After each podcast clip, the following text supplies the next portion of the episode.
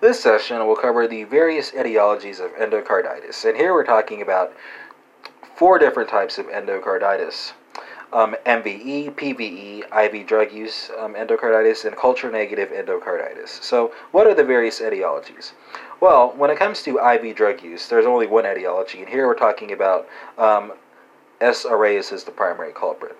Um, for PVE endocarditis, there are two um, etiologies. And here, again, it could either be S. aureus or S. epidermidis. Um, for our third category of endocarditis, NVE, we have four main categories, right? So it could be S. aureus, enterococci, and other streptococci, or the primary streptococci, and this is the one I probably should have mentioned first, um, Viridans streptococci. And our final type of endocarditis is going to be culture negative endocarditis. And here we have various etiologies, right? And I want to group them into four different categories. Um, first, the patient could have gotten the condition from a recent antibiotic use.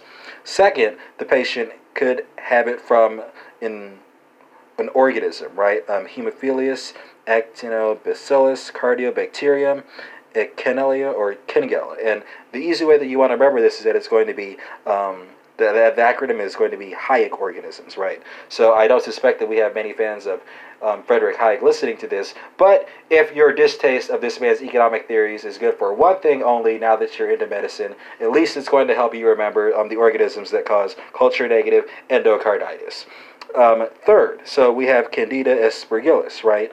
Um, this is the third etiology set. And here we're talking about your IV drug users, long term indwelling catheters, as well as your patients who are immunosuppressed. And finally, um, we could have rare causes of culture negative endocarditis, and as the name implies, these usually aren't encountered. So, what am I talking about here? Um, I'm talking about culture negative endocarditis caused by Whipple's disease, Bartonella, Legionella, Brucella, Coxiella, as well as Chlamydia um, psittaci.